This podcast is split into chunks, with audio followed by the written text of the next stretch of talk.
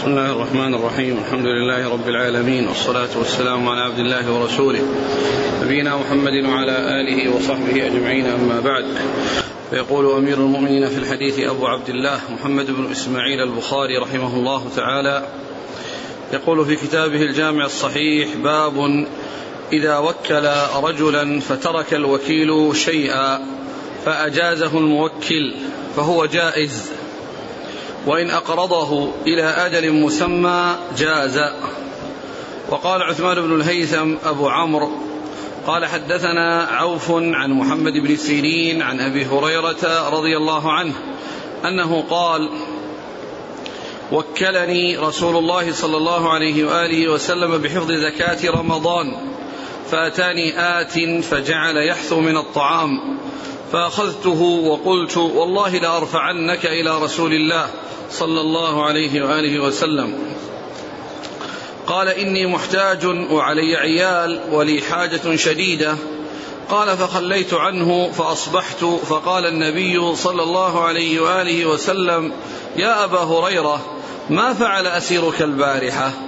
قال: قلت: يا رسول الله، شكى حاجة شديدة وعيالا فرحمته فخليت سبيله. قال: أما إنه قد كذبك وسيعود. فعرفت أنه سيعود لقول رسول الله صلى الله عليه وآله وسلم: إنه سيعود. فرصدته فجاء يحثو من الطعام فأخذته، فقلت: لأرفعنك إلى رسول الله صلى الله عليه وآله وسلم. قال: دعني، فإني محتاج وعلي عيال لا أعود. فرحمته فخليت سبيله. فأصبحت فقال لي رسول الله صلى الله عليه وآله وسلم: يا أبا هريرة، ما فعل أسيرك؟ قلت: يا رسول الله، شكى حاجة شديدة وعيالا فرحمته فخليت سبيله. قال: أما إنه قد كذبك وسيعود. فرصدته الثالثة فجاء يحثو من الطعام فأخذته، فقلت: لأرفعنك إلى رسول الله صلى الله عليه وسلم، وهذا آخر 3 مرات أنك تزعم لا تعود ثم تعود. قال: دعني أعلمك كلمات ينفعك الله بها. قلت: ما هو؟ قال: إذا أويت إلى فراشك فاقرأ آية الكرسي، الله لا إله إلا هو الحي القيوم، حتى تختم الآية، فإنك لن يزال عليك من الله حافظ، ولا يقربنك شيطان حتى تصبح. فخليت سبيله. فأصبحت فقال لي رسول الله صلى الله عليه وآله وسلم: ما فعل أسيرك البارحة؟ قلت: يا رسول الله، زعم أنه يعلمني كلمات ينفعني الله بها فخليت سبيله. قال: ما هي؟ قلت: قال لي: إذا أويت إلى فراشك فاقرأ آية الكرسي من أولها حتى تختم، الله لا إله إلا هو الحي القيوم. وقال لي: لن يزال عليك من الله حافظ، ولا يقربك شيطان حتى تصبح. وكانوا أحرص شيء على الخير. فقال النبي صلى الله عليه وآله وسلم: أما إنه قد صدقك وهو كذوب. تعلم من تخاطب منذ 3 ليال يا أبا هريرة؟ قال: لا. قال: ذاك شيطان. بسم الله الرحمن الرحيم. الحمد لله رب العالمين، وصلى الله وسلم وبارك على عبده ورسوله نبينا محمد وعلى آله وأصحابه أجمعين. يقول الإمام البخاري رحمه الله: باب إذا وكل رجلا على شيء إذا وكل رجلا فترك الوكيل شيئا. إذا وكل رجل على شيء فترك الوكيل شيئا، يعني فترك الوكيل شيئا لغيره، يعني ممن احتاج إليه أو ممن طلب منه شيء فترك شيئا، ويعني فإنه وأقره الموكل، فإن ذلك جائز. وأقره الموكل يعني أجاز صنيعه، وكونه ترك شيئا لغيره أو ترك شيئا لأحد من الناس أو أحد من لأحد غيره، سواء كان من الناس أو من غير الناس، فإن ذلك جائز فإن ذلك جائز إذا أقره الموكل، فإن ذلك جائز إذا أقره الموكل. قال وكذلك لو أقرض غيره إلى أجل، لو أقرض غيره إلى أجل وأجاز ذلك المالك فإن ذلك جائز، يعني سواء ترك له شيئا أو أقرضه إلى أجل فإن ذلك يجوز إذا وافق المالك أو الموكل يعني على ذلك. وذكر مسألة الوكالة ثم ذكر معها القرض في الترجمة لأنها بمعناها، يعني حيث أنها تتوقف على إجازة الموكل، لكنه لو حصل منه يعني شيء من غير إجازة ولم يجزه فإنه يكون ضامنا، لأنه ليس له أن يتصرف في مال موكله إلا في حدود يعني ما وكله عليه، ولا يتنازل عن شيء منه ولا يعطي شيئا منه ولا يقرض شيئا منه لأحد إلا إذا وافق الموكل. وقد أورد هذا الحديث عن أبي هريرة في قصة الشيطان الذي كان يأتي إليه وكان قد وكله الرسول صلى الله عليه وسلم على حفظ زكاة الفطر من رمضان، وأنه كان يأتي إليه يعني شخص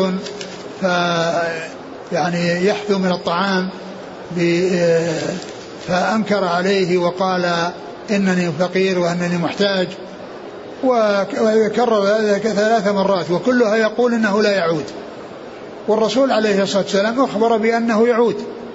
أخبر بأنه يعود، وكان أبو هريرة مطمئنا ومصدقا بأنه سيعود لأن النبي صلى الله عليه وسلم أخبر بذلك، وأخبار الرسول صلى الله عليه وسلم كلها صدق لأنه لا ينطق عن الهوى. ومعلوم أن هذا الذي حصل من علم الرسول صلى الله عليه وسلم لهذا الذي حصل من هذا الشخص الذي كان يحثو من الطعام إنما كان ذلك بوحي وبنزول الوحي عليه في ذلك، وإلا فإن الرسول صلى الله عليه وسلم لا يعلم الغيب، على الإطلاق إلا الله سبحانه وتعالى، ولكن الله تعالى يطلع نبيه يعني على ما شاء من غيبه، وهذا من هذا القبيل. فإن علم النبي صلى الله عليه وسلم بهذا الذي حصل من هذا الرجل أو من هذا الشيطان الذي جاء على صورة رجل فإنه يعني دال على أن الرسول عليه السلام وحي إليه بذلك، وإلا فإن الغيب لا يعلمه على الإطلاق إلا الله سبحانه وتعالى، لا يعلم الغيب على الإطلاق إلا الله. ومحل الشاهد من إيراد الحديث هو كون أبو هريرة ترك يعني له هذا الشيء وأقره الرسول صلى الله عليه وسلم على ذلك،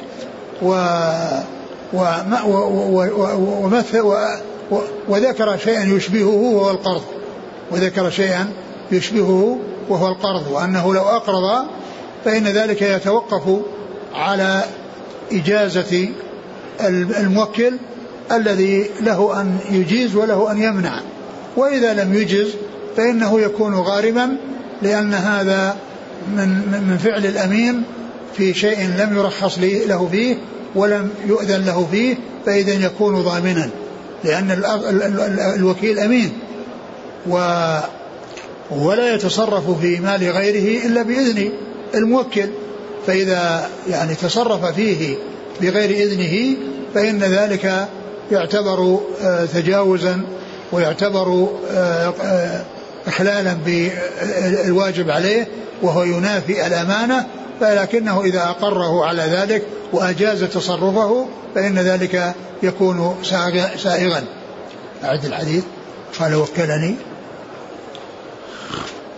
قال أبو هريرة رضي الله عنه وكلني رسول الله صلى الله عليه وسلم بحفظ زكاة رمضان، يعني زكاة رمضان كانت تجمع يعني في آخر الشهر، وجمعها ليس معنى ذلك أنه إخراج وإنما هو يعني حفظ لها، وإلا فإن إخراجها إنما يكون في آخر الشهر، إخراجها يعني قبل العيد أو قبله بيوم أو يومين، كما جاء عن الصحابة رضي الله تعالى عنهم وارضاهم أنهم كانوا يخرجون زكاة الفطر قبل العيد بيوم أو يومين.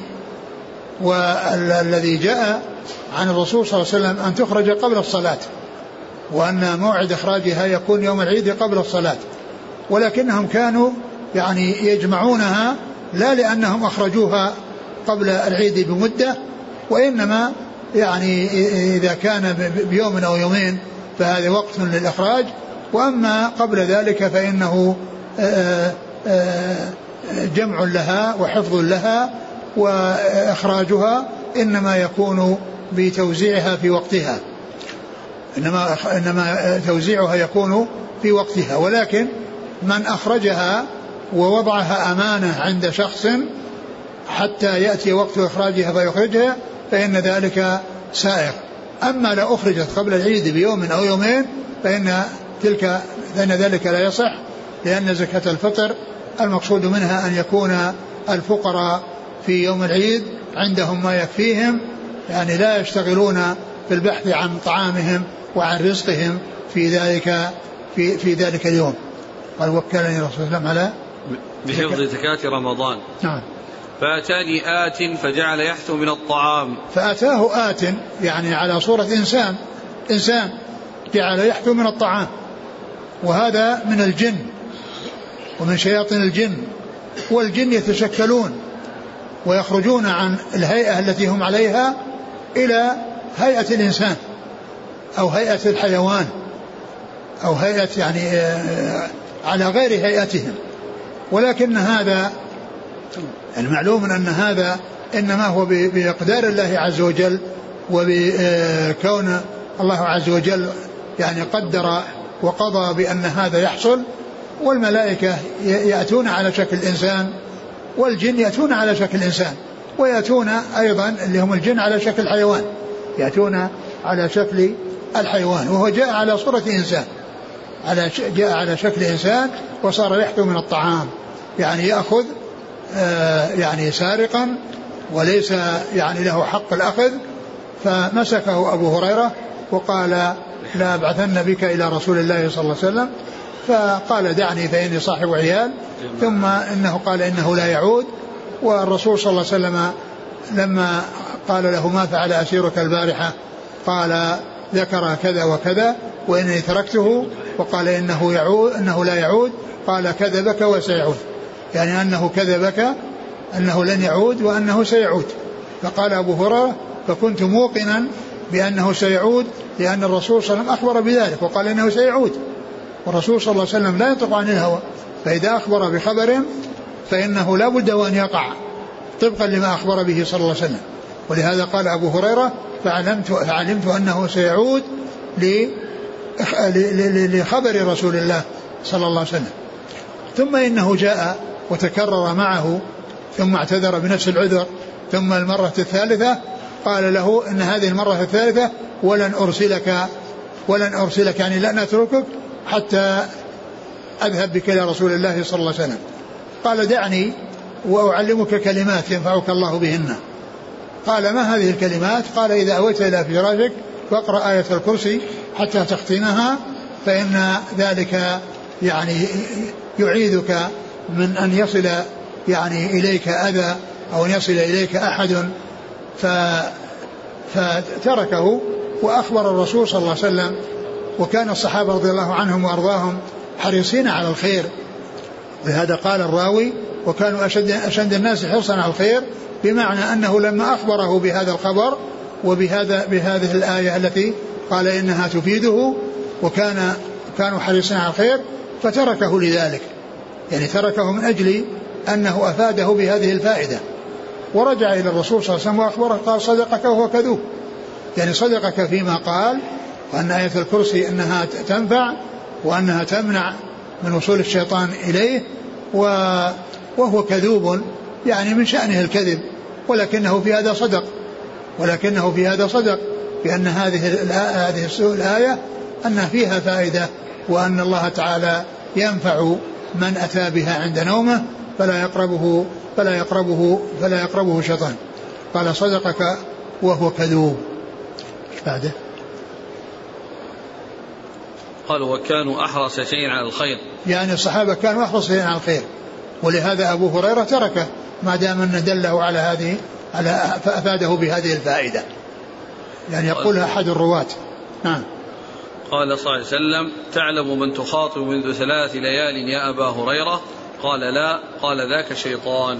يعني أن هذا الذي يخاطبه شيطان جاء على صورة الإنسان، ومعلوم أن الجن يتشكلون ويأتون على صورة الإنسان وعلى صورة الحيوان، وهذا جاء على صورة إنسان. وما جاء في قول الله عز وجل إنه يراكم هو قبيله من حيث لا ترونهم، يعني هذا بالنسبة على هيئتهم التي هم عليها والتي خلقهم الله عليها، لا يراهم الناس على هيئتهم التي خلقوا عليها، وإنما يرونهم على هيئة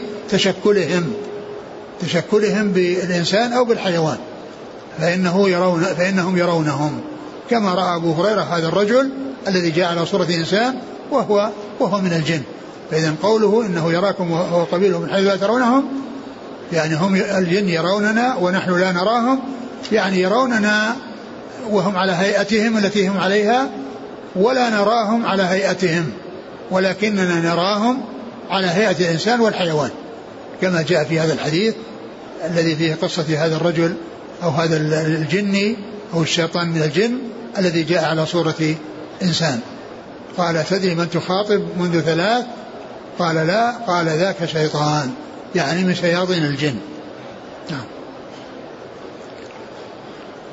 قال: وقال عثمان بن الهيثم أبو عمرو.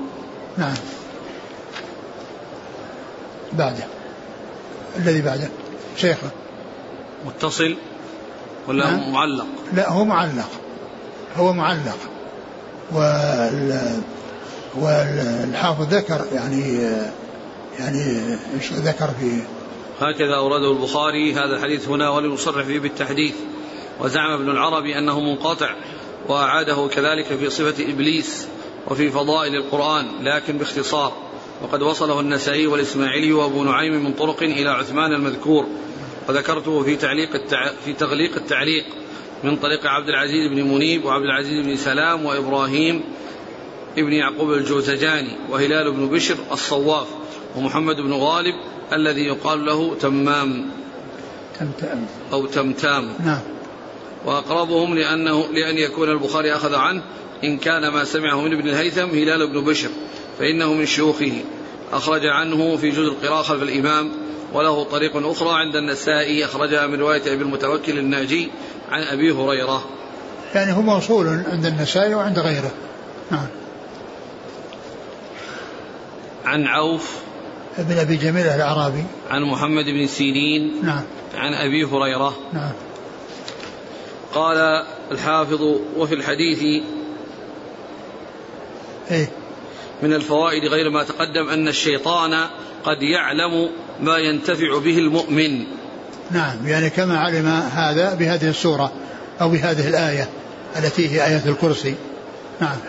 وأن الحكمة قد يتلقاها الفاجر فلا ينتفع بها وتؤخذ عنه فينتفع بها. نعم، يعني هذه الآية عند هذا الشيطان، وهي يعني فائدتها عظيمة ولم ينتفع بها ذلك الشيطان، ولكنه أعطاها لغيره فينتفع بها، يعني أعطاها لأبي هريرة فانتفع بها.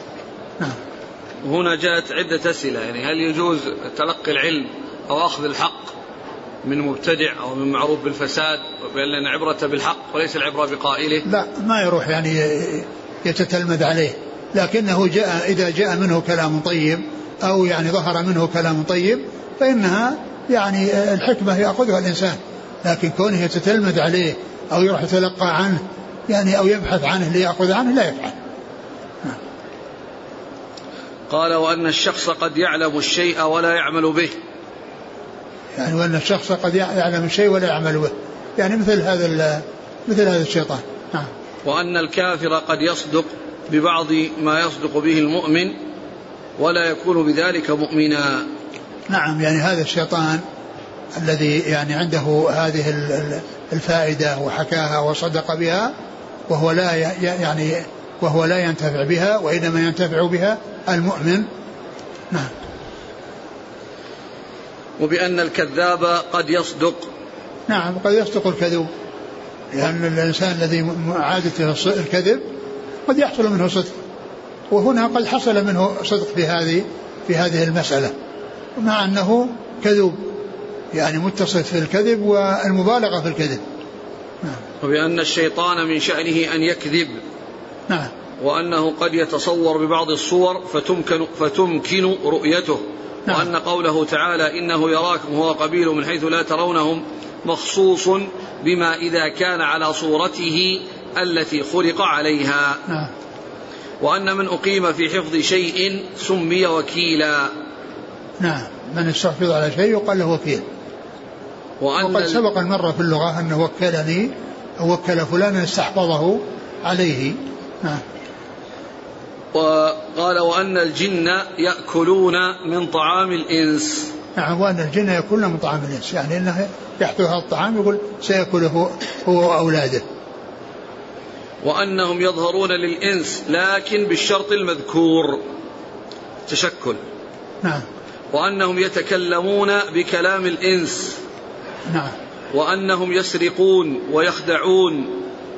نعم. وفيه فضل آية الكرسي وفضل آخر سورة البقرة، لأنه جاء في بعض الأحاديث أو بعض الروايات أنه يعلمه آية الكرسي وآخر سورة البقرة، آمن الرسول بما أنزل إليه من ربه والمؤمنون.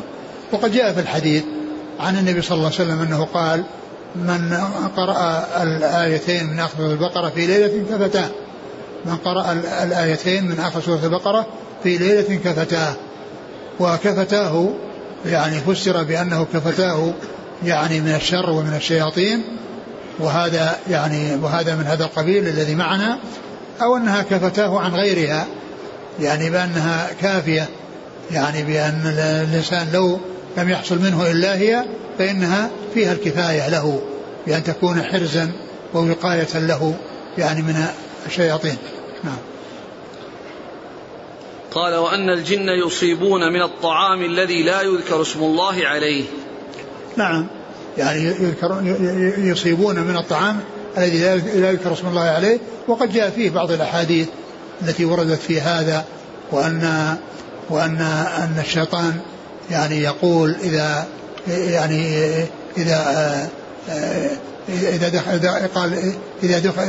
دخل الإنسان ولم يسمي قال أدركتم المبيت، وإذا يعني قدم الطعام ولم يسمى عليه قال أدركتم المبيت والعشاء. نعم. وفيه أن السارق لا يقطع في المجاعة. نعم لأن هذا الذي أخذ الرسول صلى الله عليه وسلم يعني ما فعل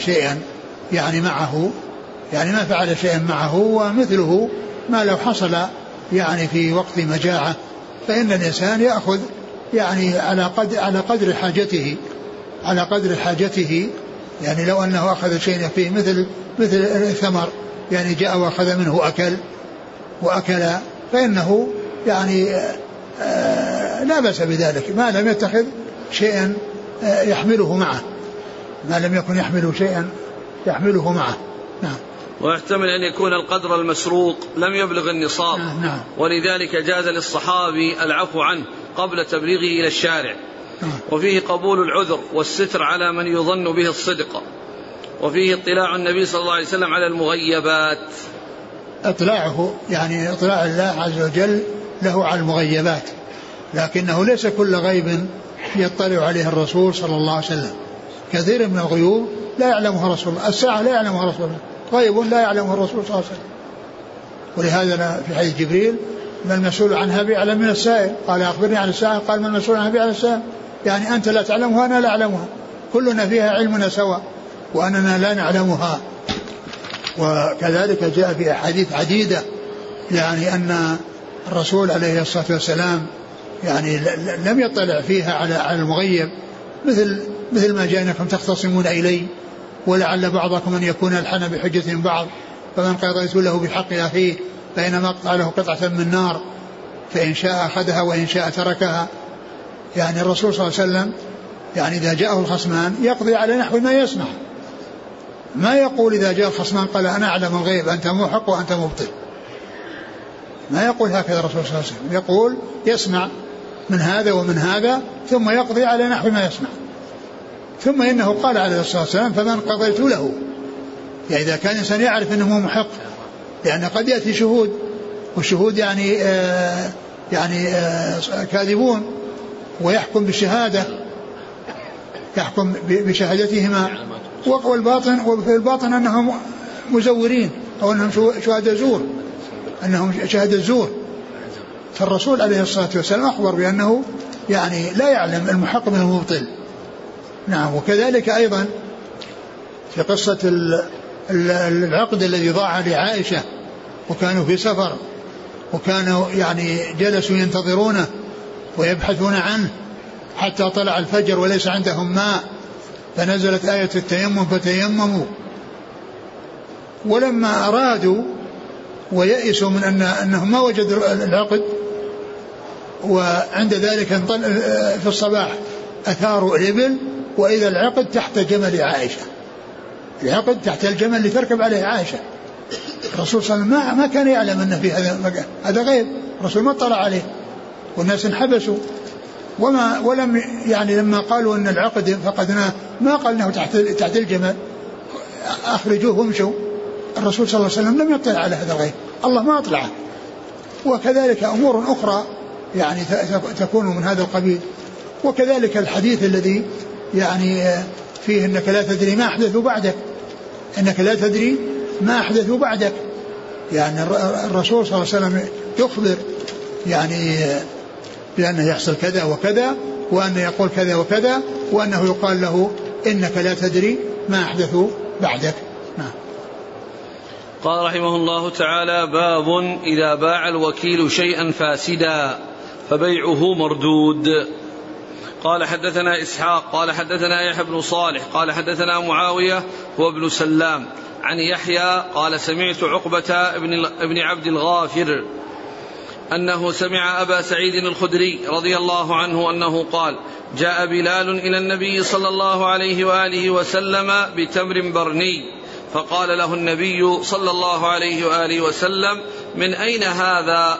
قال بلال: كان عندنا تمر رديء فبعت منه صاعين بصاع لنطعم النبي صلى الله عليه وسلم.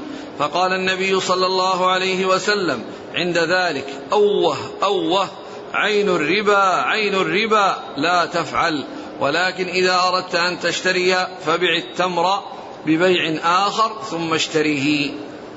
ثم ذكر باب إذا باع الوكيل شيئا فاسدا فبيعه مردود. يعني إذا باع الوكيل يعني شيئا فاسدا، يعني لعل المقصود من ذلك أنه باع بيعا فاسدا، يعني بيعا يعني غير صحيح، يعني مثل هذه البيوع التي أشار إليها، وأنه كان عندهم التمر الرديء يشترون التمر الجيد، الصاع الواحد من الجيد بالصاعين من الرديء. فالرسول عليه الصلاة والسلام لما قال له وقال إنهم كانوا يفعلون ذلك من أجل أن يطعم الرسول صلى الله عليه وسلم طعاما يعني جيدا وألا يطعموه طعاما رديئا، فقال عليه الصلاة والسلام أوه أوه، يعني يتأوه، وقال عين الربا، يعني هذا هو الربا بعينه، هذا هو الربا بعينه، لأن التمر يعني جنس واحد، فلا بد فيه من التماثل والتساوي، يعني لا فرق بين جيد ورديء، فلا بد من المماثلة، وإن حصل أن بعضهما جيد وبعضه رديء. وأن من أراد ومن كان عنده رديء فسبيل الوصول إلى الجيد أن يبيعه بنقود ثم يشتري بالنقود من الجيد، وبذلك يسلم من الربا.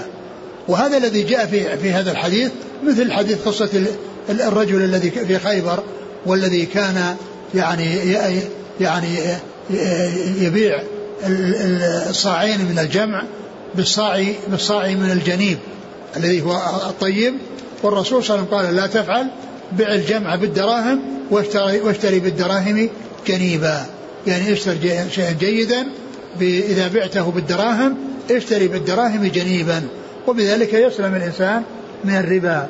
فهذا الذي حصل في هذا الحديث مثل الذي حصل في قصة الجنين, يعني هذا التمر البرني الذي كان يعني يشترون منه الصاع من البرني بالصاعين من التمر الرديء, الرسول صلى الله عليه وسلم نهى عن ذلك وقال لا تفعل, وأن أنه قال لا تفعل, وأنه يبيع الشيء الرديء بالنقود ثم يشتري بالنقود هذا الجيد الذي هو البرني. أعد الحديث. قال جاء بلال إلى النبي صلى الله عليه وسلم بتمر برني فقال له صلى الله عليه وسلم من أين هذا؟ قال بلال كان عندنا تمر رديء فبعت منه صاعين بصاع لنطعم النبي صلى الله عليه وسلم. فقال صلى الله عليه وسلم يطعمونه طعاما جيدا, يطعمونه شيئا جيدا الذي هو البرني. نعم.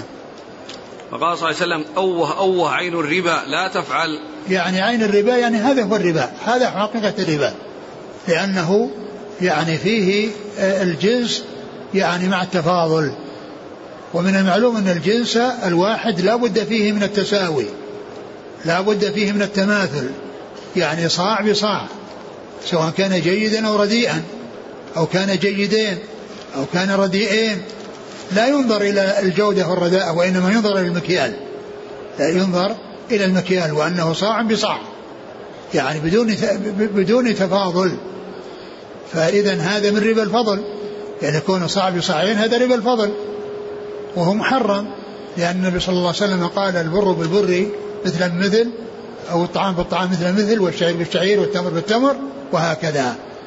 نعم. لكن إذا أردت أن تشتري فبيع التمر ببيع آخر ثم اشتره, يعني بيع التمر الذي بيدك وهو الرديء واشتري به أي بالقيمة, يعني النوع الجيد الذي تريده, ولا تتوصل إليه بالمفاضلة مع الجنس الواحد, لأنه لا يجوز التفاضل في الجنس الواحد, بل صاع بصاع, فلا يكون صاع بصاعين ولا يعني, بل لابد من التماثل, لابد من التماثل, وإلا يكون من قبيل ربا الفضل الذي لا يجوز. قال حدثنا إسحاق ابن إبراهيم بن راهويه الحنظلي عن يحيى بن صالح عن معاوية هو ابن سلام عن يحيى بن أبي كثير اليمامي عن عقبة بن عبد الغافر عن أبي سعيد الخدري. قال رحمه الله تعالى باب الوكالة في الوقف ونفقته, وأن يطعم صديقا له ويأكل بالمعروف.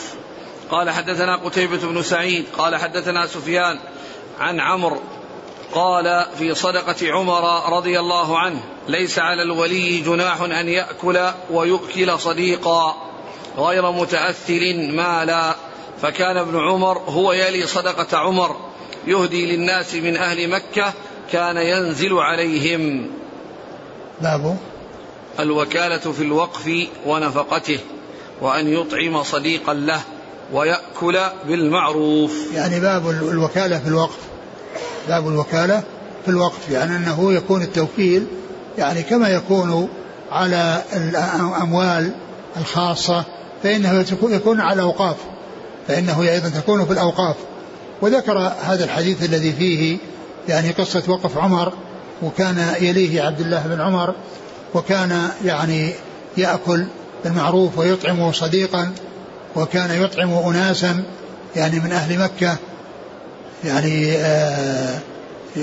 يعطيهم من هذا الوقف, يعني فالوقف يعني يصرف في مصاريفه, ومن يتولاه يعني له أن يأخذ يعني ما يستحقه بالمعروف. نعم. أعد الحديث. متى؟ عن عمر عن عمرو بن دينار قال في صدقة عمر رضي الله عنه ليس على الولي قال في شأنها, يعني في شأنها وفي حالها, يعني أن هذا هو الذي يعني يصار إليه. نعم. في صدقة عمر قال ليس على الولي جناح أن يأكل ويؤكل صديقا, يعني هذا كلام عمر رضي الله عنه في وقته, يعني لأنه ذكر هذا, فإذا كان ذكر ذلك فإنه يعني يمتثل أو يؤخذ الشيء الذي أجازه. نعم. غير متأثل مالا. غير متأثل يعني معناه أنه يملكه وأنه يتخذ شيئا يملكه، وإنما شيئا يعني ليس متأثل، يعني لأنه إذا أخذ شيئا متأثل يعني معناه أنه أخذ شيئا من الوقف يعني تملكه، وإنما هذا إنما هو في عطية يعني، وكذلك يعني إطعام وإحسان إلى أحد. نعم يعني داخل في حدود ما جاء في شروط الوقف. نعم. فكان ابن عمر هو يلي صدقة عمر يهدي للناس من أهل مكة كان ينزل عليهم. نعم. قال حدثنا قتيبة بن سعيد عن سفيان هو ابن عيينة عن عمرو بن دينار عن عمر عن ابن عمر عن ابن عمر. نعم. قال رحمه الله تعالى باب الوكالة في الحدود. قال حدثنا أبو الوليد قال أخبرنا الليث عن ابن شهاب عن عبيد الله عن زيد بن خالد وأبي هريرة رضي الله عنهما عن النبي صلى الله عليه وسلم أنه قال واغد يا أنيس إلى امرأة هذا فإن اعترفت فارجمها. ثم قال الوكالة في الحدود يعني أن الإمام يوكل أحدا بإقامة الحد، يوكل أحدا بإقامة الحد بعد ثبوته وبعد ثبوت أن الحد يعني لازم لهذا الذي يقام عليه.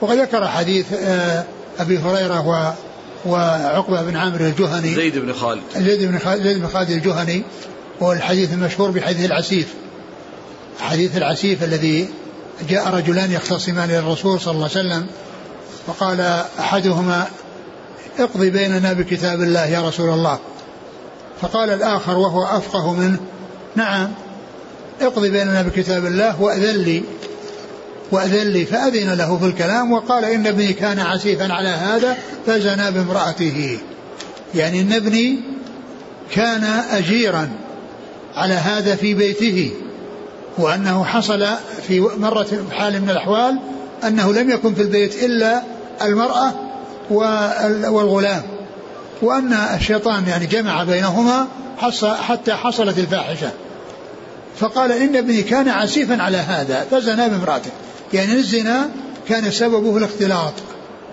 الزنا سببه الاختلاط، ما جاء وكسر الباب أو تسلق الجدران حتى وصل إلى امرأته وزنا بها، وإنما كان موجودا في البيت ثم حصلت الخلوة ولم يكن في البيت إلا هو وهي، فجمع بينهما الشيطان ووجدت الفاحشة. ثم إن الحديث يعني طويل، وفيه أنه يعني أن ابنه جلد 100 جلدة وغرب لأنه يعني بكر، وتلك لما كانت محصنة وكل أنيسا أحد أصحاب رسول الله صلى الله عليه وسلم قال اذهب إليها فإن اعترفت ترجمها، فذهب إليها واعترفت وأخبر الرسول صلى الله عليه وسلم بذلك وأمره برجمها.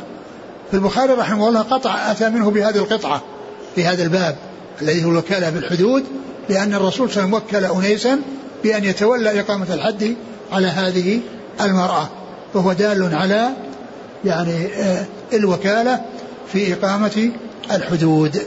نعم. قال حدثنا أبو الوليد هشام بن عبد الملك الطيالسي عن الليث ابن سعد عن ابن شهاب محمد مسلم عن عبيد الله ابن عبد الله بن عثمان عبيد الله العمري لا عبيد الله نعم عبيد الله بن عبد الله بن عثمان نعم مسعود نعم عن زيد بن خالد نعم وأبي هريرة نعم. قال حدثنا محمد بن سلام قال أخبرنا عبد الوهاب الثقفي عن أيوب عن ابن أبي مليكة عن عقبة بن الحارث قال جيء بالنعيمان أو ابن النعيمان شاربا فأمر رسول الله صلى الله عليه وسلم من كان في البيت أن يضربوا، فقال فكنت أنا في من ضربه فضربناه بالنعال والجريد. ثم ذكر هذا الحديث الذي فيه يعني هذا الرجل الشارب الذي شرب الخمر يقال له النعيمان أو ابن النعيمان، وأن الرسول صلى الله عليه وسلم أمر الموجودين بأن يجلدوه، ومحل الشاهد من كونه أمرهم يعني وكل ذلك إليهم رسول صلى الله عليه وسلم، وكل يعني إقامة الحد يعني إليهم، ولهذا كانوا يضربونه يعني بهذا الذي ضربوه به. فمحل الشاهد منه وإرادة في هذا الباب أن الرسول صلى الله عليه وسلم وكل إليهم القيام بالحد وأن يتولوه أي الموجودين. نعم. قال حدثنا محمد بن سلام نعم عن عبد الوهاب الثقفي عبد الوهاب بن عبد المجيد عن أيوب ابن أبي تميم السختياني عن ابن أبي مليكة نعم عن عبيد الله بن عبد الله عن عقبة بن الحارث نعم. قال رحمه الله تعالى: باب الوكالة في البدن وتعاهدها. قال حدثنا إسماعيل بن عبد الله قال حدثني مالك عن عبد الله بن أبي بكر بن حزم عن عمرة بنت عبد الرحمن أنها أخبرته قالت عائشة رضي الله عنها: أنا فتلت قلائد هدي رسول الله صلى الله عليه وسلم بيدي، ثم قلدها رسول الله صلى الله عليه وسلم بيديه، ثم بعث بها مع أبي، فلم يحرم على رسول الله صلى الله عليه وسلم شيء أحله الله له حتى نحر الهدي. ثم ذكر باب الوكالة في البدن وتعاهدها. الوكالة في البدن وتعاهدها.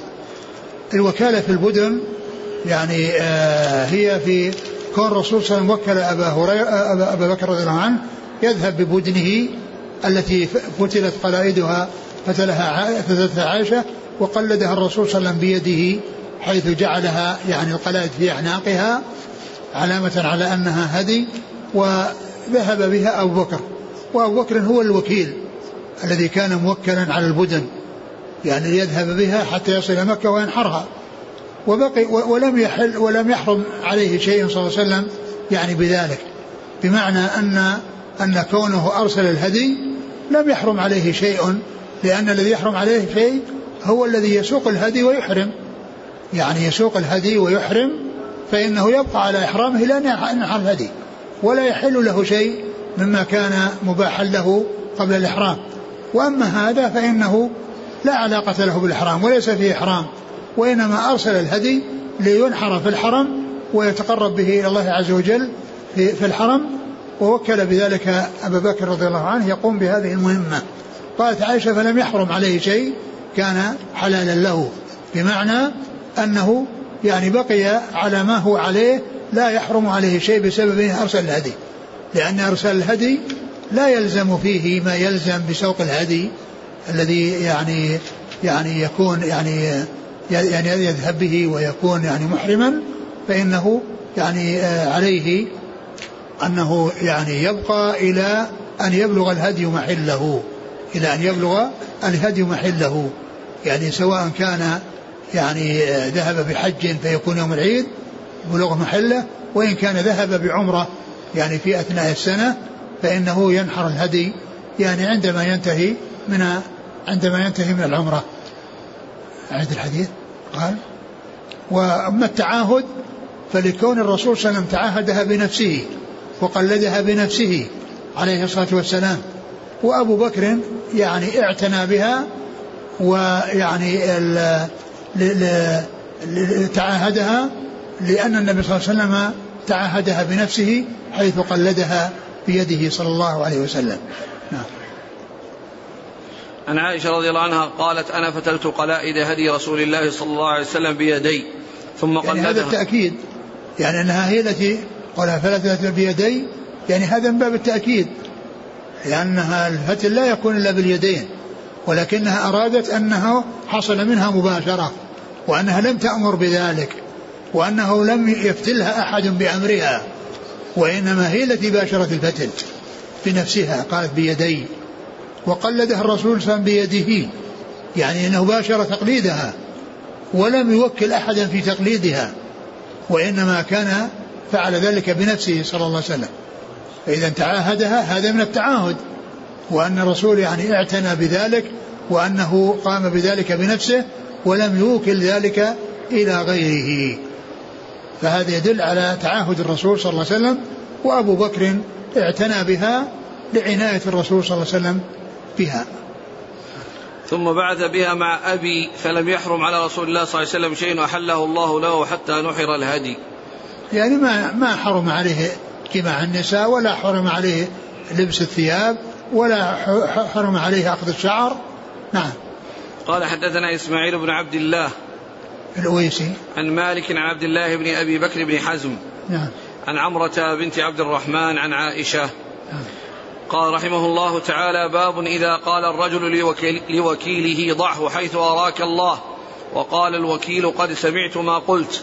قال حدثني يحيى بن يحيى قال قرأت على مالك عن إسحاق بن عبد الله أنه سمع أنس بن مالك رضي الله عنه يقول: كان أبو طلحة أكثر الأنصار بالمدينة مالا، وكان أحب أمواله إليه برحاء، وكانت مستقبلة المسجد، وكان رسول الله صلى الله عليه وسلم يدخلها ويشرب من ماء فيها طيب، فلما نزلت: لن تنالوا البر حتى تنفقوا مما تحبون، قام أبو طلحة إلى رسول الله صلى الله عليه وسلم فقال: يا رسول الله، إن الله تعالى يقول في كتابه: لن تنالوا البر حتى تنفقوا مما تحبون، وإن أحب أموالي إلي برحاء، وإنها صدقة لله، أرجو برها وذخرها عند الله، فضعها يا رسول الله حيث شئت. فقال: بخ، ذاك مال رائح، قد سمعت ما قلت فيها، وأرى أن تجعلها في الأقربين. قال: أفعل يا رسول الله. فقسمها أبو طلحة في أقاربه وبني عمه. تابعه إسماعيل عن مالك، وقال روح عن مالك رابح. باب إذا قال الرجل لوكيله ضعه حيث أراك الله، وقال الوكيل قد سمعت ما قلت. باب إذا قال الوكيل لوكيل إذا قال لوكيله يعني ضعه حيث أراك الله، وقال الوكيل قد سمعت. يعني هنا ذكر الحديث في باب الوكالة من جهة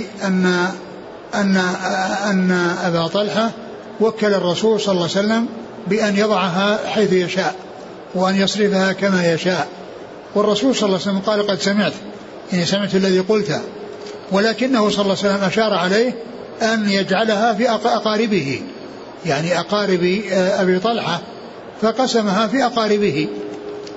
فيعني كون الموكل يفوض الأمر للوكيل ويقول افعل ما شئت، ولهذا قال باب يعني قول الوكيل للموكل للوكيل يعني ضعه حيث شئت أو افعل به حيث شئت. وقال ذاك قد سمعت، يعني الذي قلته، يعني واستوعبته وفهمته، ولكن الذي أرى أنه بدل ما يعطى في للناس الآخرين محتاجين، فإن وضعه في الأقربين هو الأولى، لأن الصدقة على القريب صدقة وصلة، يعني وأما على البعيد فهي صدقة فقط، ولكنها على القريب فيها أمران، فيها كونها صدقة وكونها صلة. الرسول عليه الصلاة والسلام أرشده إلى أن يضعها في أقربائه، فاستسلم وانقاد ووضعها في أقربائه. وأبو طلحة رضي الله عنه يعني كما أخبر أنه كان يعني أكثر أهل المدينة يعني مالا، وأن من أحب ماله في المدينة برعاء، وهي بستان يعني فيها ماء طيب، كان النبي صلى الله عليه وسلم يدخله ويشرب من ذلك الماء.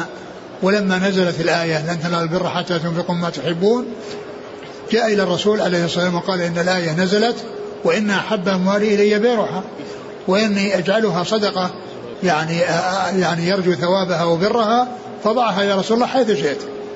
فقال عليه الصلاة والسلام قد سمعت وعرفت ما قلت، ولكني أرى ويعني أقترح أنك تجعلها في الأقرباء، فتكون بذلك وضعت الصدقة في محلها، من جهة أنك تجمع بين المصلحتين: الصدقة والصلة. وهذا يدل على فضل الإحسان إلى الأقارب، وأنهم أولى الناس ببر يعني قريبهم، هم أولى الناس ببر قريبهم، ولما فيه من الجمع بين الصلة والإحسان والصدقة والمعروف. ففعل أبو طلحة وجعلها الأقربين.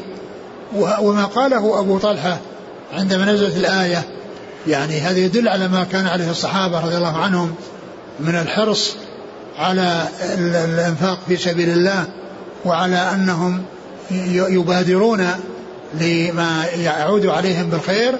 ولهذا قال إن حد مالي إلي بيرها وإني أريد أن أتصدق به، لأن الله يقول لن تنالوا البر حتى تنفقوا مما تحبون، لن تنالوا البر حتى تنفقوا مما تحبون. نعم. قال حدثنا يحيى بن يحيى والنسابوري، يحيى بن يحيى النسابوري، وهذا غير يحيى بن يحيى الليثي، وكلهم رواة الموطأ، إلا أن الرواية المشهورة هي رواية يحيى بن يحيى الأندلسي، يحيى بن يحيى الأندلسي. نعم. قال قرأت على مالك عن إسحاق بن عبد الله، إسحاق بن عبد الله بن أبي طلحة، عن أنس، يعني يروي عن عمه لأمه، لأنه عن أخيه لأمه، عمه، لأن عبد الله والد إسحاق أخو أنس بن مالك لأمه. نعم. قال تابعه إسماعيل عن مالك، تابعه إسماعيل بن أبي ويس عن مالك، عن مالك. نعم. وقال روح عن مالك رابح، وقال روح عن مالك رابح، يعني بدل رائح رابح، يعني أنه مال رابح، يعني الربح حاصل فيه. وأما رواية رائح أو رايح فإنه رايح عليك بالخير، أو رايح عليك بالأجر والثواب، يعني يعود عليك يعني بالأجر والثواب، ويعود عليك أجره وثوابه.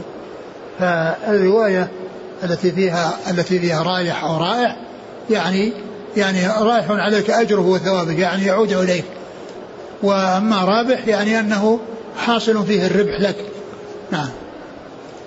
قال رحمه الله تعالى باب وكالة الأمين في الخزانة ونحوها. قال حدثنا محمد بن العلاء قال حدثنا أبو أسامة عن بريد بن عبد الله عن أبي بردة عن أبي موسى رضي الله عنه عن النبي صلى الله عليه وآله وسلم أنه قال الخازن الأمين الذي ينفق، وربما قال الذي يعطي ما أمر به كاملا موفرا طيب نفسه إلى الذي أمر به أحد المتصدقين.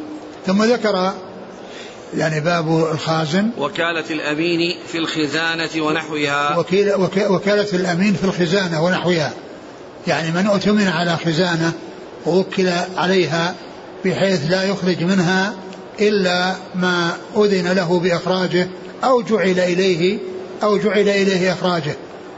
يعني هنا ذكر في الوكالة لأن صاحب الخزانة أو المالك في الخزانة يعني جعل شخصا أمينا عليها ووكل إليه، يعني القيام بما يعني جعله إليه، وأنه إذا أعطى الشيء الذي أمر بإعطائه وجاد به ولم يبخس منه شيئا فإنه أحد المتصدقين، يعني لأنه متصدق، لأنه مشارك في الصدقة، لأنه المباشر لإعطائها، وذاك هو المالك لها والآمر بالإعطاء. لكن هذا الذي باشر الإعطاء وهو وكيل هو أحد المتصدقين، بمعنى أنه له نصيب في الأجر، لأنه نفذ الشيء الذي طلب منه دون أن يبخس منه شيئا، وإنما أداه على التمام والكمال طيبة به نفسه، لم يحصل منه إيذاء لمن جعل إليه، بل يعطيه يعني من غير أن يكون يعني يحصل منه إيذاء له أو بخس للحق الذي أذن بإعطائه إياه، وإنما يؤديه كاملا موفرا كما أذن له فيه إلى من أذن له بأن يعطيه إياه، هو أحد المتصدقين لأنه المباشر يعني لهذا. ومحل إرادة في الوكالة من جهة أن الخازن أو المسؤول عن خزانة وكيل عليها، بمعنى أنه يخرج منها وفقا لما يأمر به الوكيل الموكل أو يعني يبيعه له. نعم. قال حدثنا محمد بن العلاء، هو أبو كريب، والبخاري رحمه الله كثيرا ما يذكره باسمه ونسبه، وأما مسلم فإنه كثيرا ما يذكره بكنيته فيقول أبو كريب، وهو محمد بن العلاء بن كريب، يعني كنيته توافق اسم جده.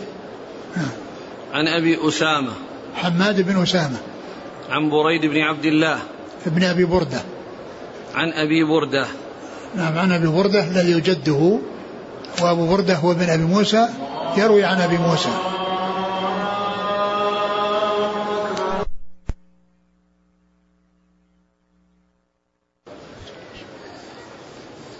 والله تعالى أعلم، وصلى الله وسلم وبارك على عبده ورسوله نبينا محمد وعلى آله وأصحابه أجمعين.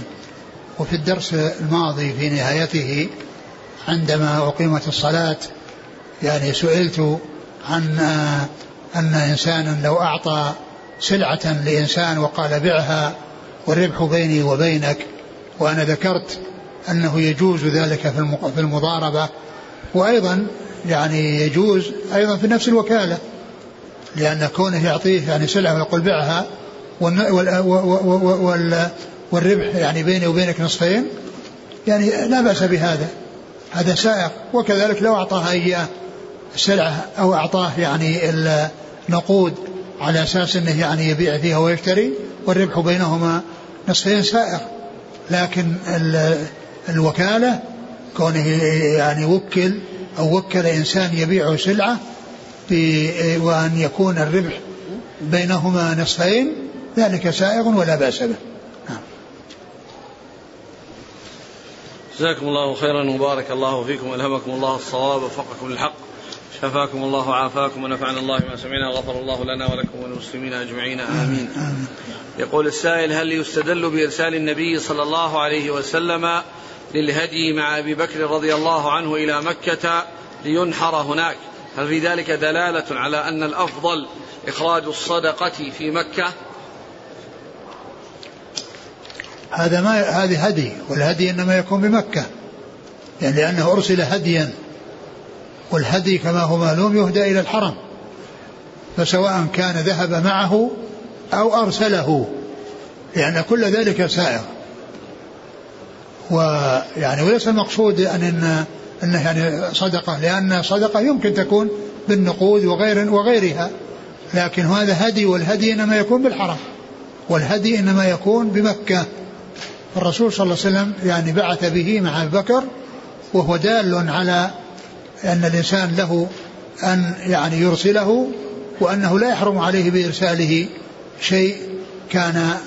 وأيضا يدل على أن الأكل من الهدي ليس بلازم، هذا الحديث يدل على أن الأكل من الهدي ليس بلازم، لأن الرسول صلى الله عليه وسلم يعني أرسله هديا وذبح مكة ووزع ولم يأكل منه النبي صلى الله عليه وسلم، فدل هذا على أن الأكل من الهدي ليس بلازم، وإنما هو مستحب إذا أمكن.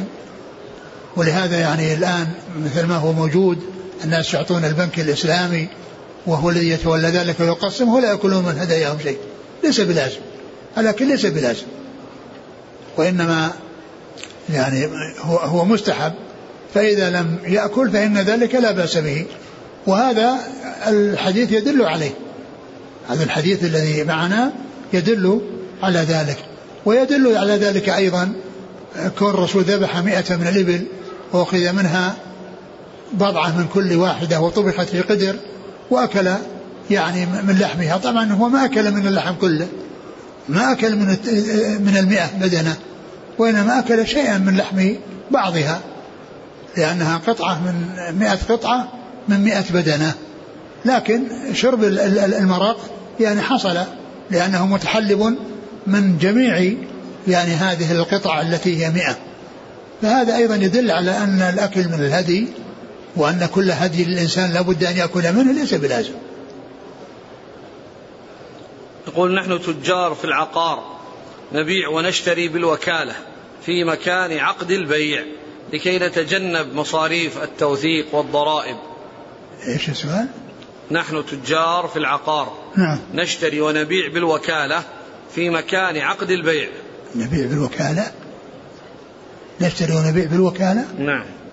وش معنى نبيع بالوكالة؟ يعني هم موكلون، نعم، ها، ايه، ايوه، فهم يشترون ويبيعون ويفرغون كل حاجة في نفس المكان. يعني هو معلوم هذا بالتقلية اللي هو العقار يعني ما يحمل ولا يحاز, وليس من الأشياء التي الإنسان لا يبيعها حتى يعوزها يعني إلى رحله, لأن هذه أشياء ثابتة يعني تسليمها بالتقلية ولا تحاز إلى مكان آخر مثل السيارات ومثل الطعام ومثل غيره ينقل إلى مكان آخر, وأنه لا يبيع في مكانه الذي اشتراه منه. هذه يمكن الإنسان يعني يبيع ويشتري وهو بالتخلية لا ليس من القبيل الذي يحتاج إلى أنه ينقل. يقول إذا شرط الواقف أن وقفه على الفقراء فهل للقائم على الوقف أن يأكل منه وأن يهدي لصديقه وهم ليسوا بفقراء؟ هذا إذا كان خاصا بالفقراء يعني ما يأخذ منه, لأن هذاك لأنه جعل يعني عمر نفسه جعل ذلك أو أباح ذلك للقائم عليه. وأما إذا وقف شيئا وقال إنه الفقراء خلاص هو خاص بالفقراء.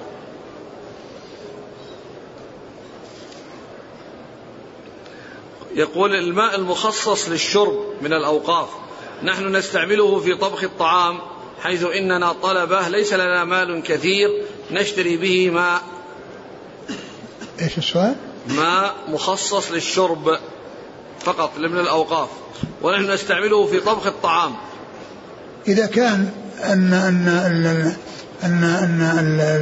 الماء يعني موضوعا مثلا في مكان خاص به مثل المسجد النبوي ليس الإنسان يخرج بشيء منه لا للشرب ولا للطعام.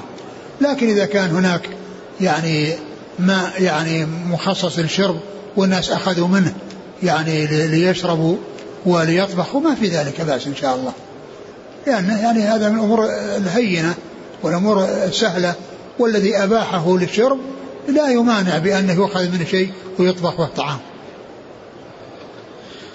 يقول بلد لا يوجد فيه المحاكم التي تحكم بالشريعة إنما هي القوانين الوضعية, فهل يجوز لجماعة أن تنصب نفسها لإقامة الحدود؟ فيما يتعلق بالحدود يعني الأمر فيه يعني ليس بالهين, ولكن كونه لا يوجد محاكم ويعني الناس يعني يختارون أحدا أو المتخاصمين يختارون أحدا يحكم بينهم بالشرع هذا سائغ وجائز ولا بأس به, وهذا هو الذي ينبغي في البلاد التي لا يوجد فيها محاكم شرعية, وهو أنهم يختارون يعني من يثقون بعلمه ويرتضون حكمه بينهم لا بأس بذلك. وأما قضية يعني إقامة الحدود